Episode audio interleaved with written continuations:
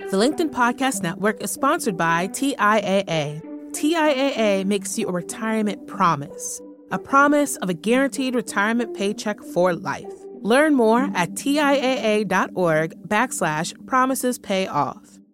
LinkedIn presents. We hear a lot about flow, that amazing state where we do our absolute best. But here's the problem with flow it happens out of the blue and rarely. And if you expect that of yourself every day, you're bound to fail. It's far better to aim for optimal, a steady series of good days where we do our best. Hi, I'm Michael Kovnat. This is the Next Big Idea Daily, and it's Friday. I hope you're having a good day. I hope you're having a great day. You probably hope that as well. But you know, there's no reason you have to rely on hope alone. You can absolutely set yourself up for a great day by employing simple habits. This is according to the new book, Optimal How to Sustain Personal and Organizational Excellence Every Day, co authored by Daniel Goleman. Daniel is the author of the number one bestseller, Emotional Intelligence. He was a science reporter for the New York Times, was twice nominated for the Pulitzer Prize, and received the American Psychological Association's Lifetime Achievement Award. Here he is to share the big ideas from his new book.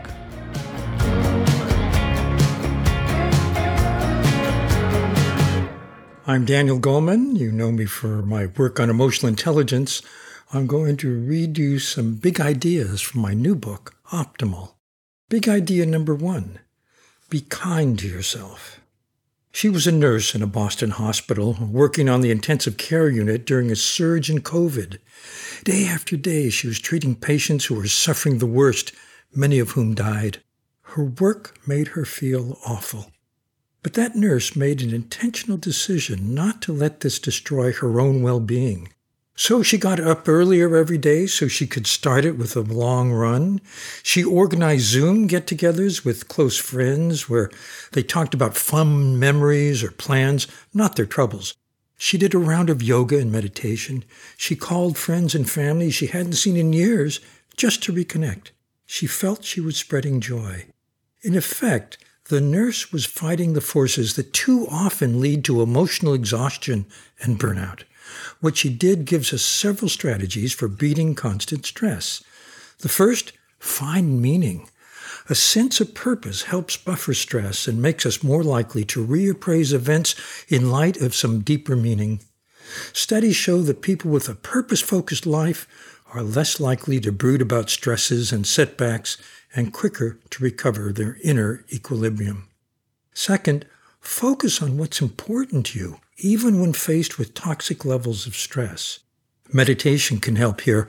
All meditation at base retrains attention so you can concentrate better. These mental workouts, research finds, make us less reactive to stress and help us recover from it more quickly. The third is just take a break. Our bodies are designed for bouts of stress arousal, but then need a period of recovery. For instance, balance work and the rest of your life. The two are often in a tug of war, which means you need to schedule time for family and friends. In fact, see that you make time daily for whatever restores you. It might be playing with a pet or a child, or walking in nature, or time with loved ones. You'll return to the fray with renewed energy, clarity, and calm. Be kind to others, too. Think of a boss you've had or heard about whom you loved. Now think of one you or everyone hated. What's one trait that made that boss so loved or hated? That's a question about leadership, good and bad, that I've asked groups around the world. By the way, anyone in a position of authority, like a parent or a teacher, is a leader in that situation. The answers everywhere about good and bad bosses are surprisingly similar. The traits that people love mean a leader is approachable, trustworthy, and caring. I see the key to being a leader people like as coming down to how you show empathy. To be more specific about what empathy means, there are three kinds, each based in different circuits in the brain. One kind is cognitive empathy, understanding how the other person sees their world. This is more than just getting their perspective. It's understanding the terms they use to explain their world to themselves and using that same language to message to them most effectively. Then there's emotional empathy, sensing how that person feels moment to moment. This lets you acknowledge their feelings, either explicitly or implicitly. This keeps your connection on the same page at a deeper level. And the third kind is called technically empathic concern. This means you not only get how the person thinks and feels, but also care about them. You want what's best for them. This is like a parent's love for a child. In a business setting, it might mean a leader who coaches or mentors someone, helping them along in their career. It's this third variety, caring, that seems a hallmark of loved leaders worldwide. The first two, cognitive and emotional empathy alone, can be used to manipulate people. And a good AI program certainly could seem to have cognitive empathy and a surface emotional empathy, but it's unlikely to care about how its actions impact people. As Reinhold Niebuhr famously put it, grant me the serenity to accept the things I cannot change, the courage to change the things I can, and the wisdom to know the difference. At the organizational level, this awareness lets us know the social realities, such as how decisions that matter to us are made and what might be changed for the better. And at the personal level, empathic concern means within those constraints, we're kind. Have a great day, but not your best ever.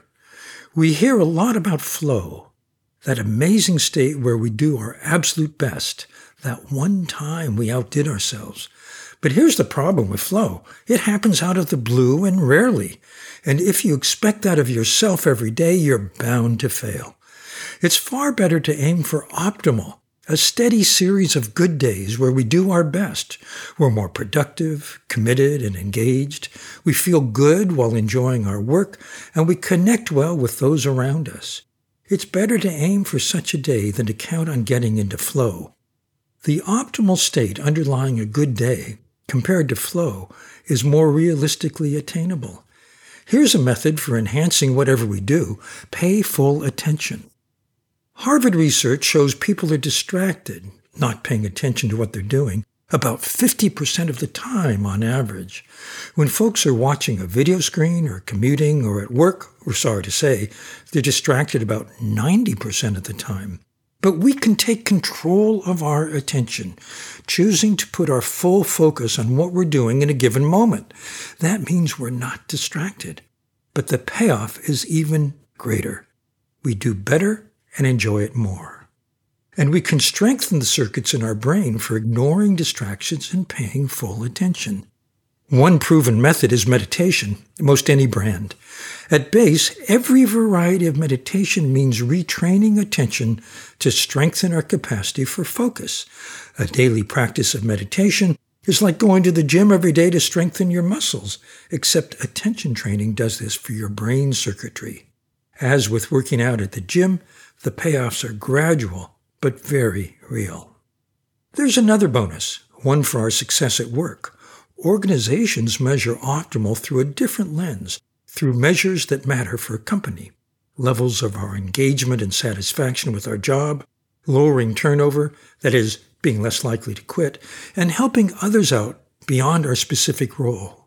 For an organization, optimal means doing well on measures like performance and engagement. For each of us, it means having a good day. Belonging matters. One limit of many organizational programs on diversity and inclusion can be seen in their simply trying to get the right numbers of given groups, proportions that reflect their status in the general population. This may seem to indicate success at diversity and inclusion, but if you ignore whether or not those people feel they belong, you're missing the point. When Google analyzed its own teams, it turned out one of the hallmarks of the most successful groups was a sense of psychological safety. That, for instance, a team member could risk suggesting a new creative idea without being put down. Vanessa Druskat, a psychologist at the University of New Hampshire's Business School, studied outstanding teams for decades. Her analysis of what helps a team excel is that members have a sense of belonging. Druskat's observations of teams in action yielded a set of pointers. One set details ways team leaders and members act that destroy this sense of belonging. In short, these come down to seeming not to care about what a given team member says. For example, looking at your phone or starting a side conversation when that person is speaking. On the other hand, paying full attention to that person signals that he or she belongs and that what they say and what they have to do matters. When these positive ways of acting are agreed on by group members, they become norms, the implicit ground rules for how to behave. Druskat found that a set of emotionally intelligent norms typify high performing teams, among them that everyone there belongs. Thank you, Daniel. All right, everyone. Now you're all set up for next week with some powerful tools for success. Don't say I never did anything for you. That's it for us. This week's episodes were written by me, Michael Kovnat, and edited by Caleb Bissinger. The next Big Idea Daily is part of the LinkedIn Podcast Network. We'll be back next week with a fresh batch of big ideas for you. See you then.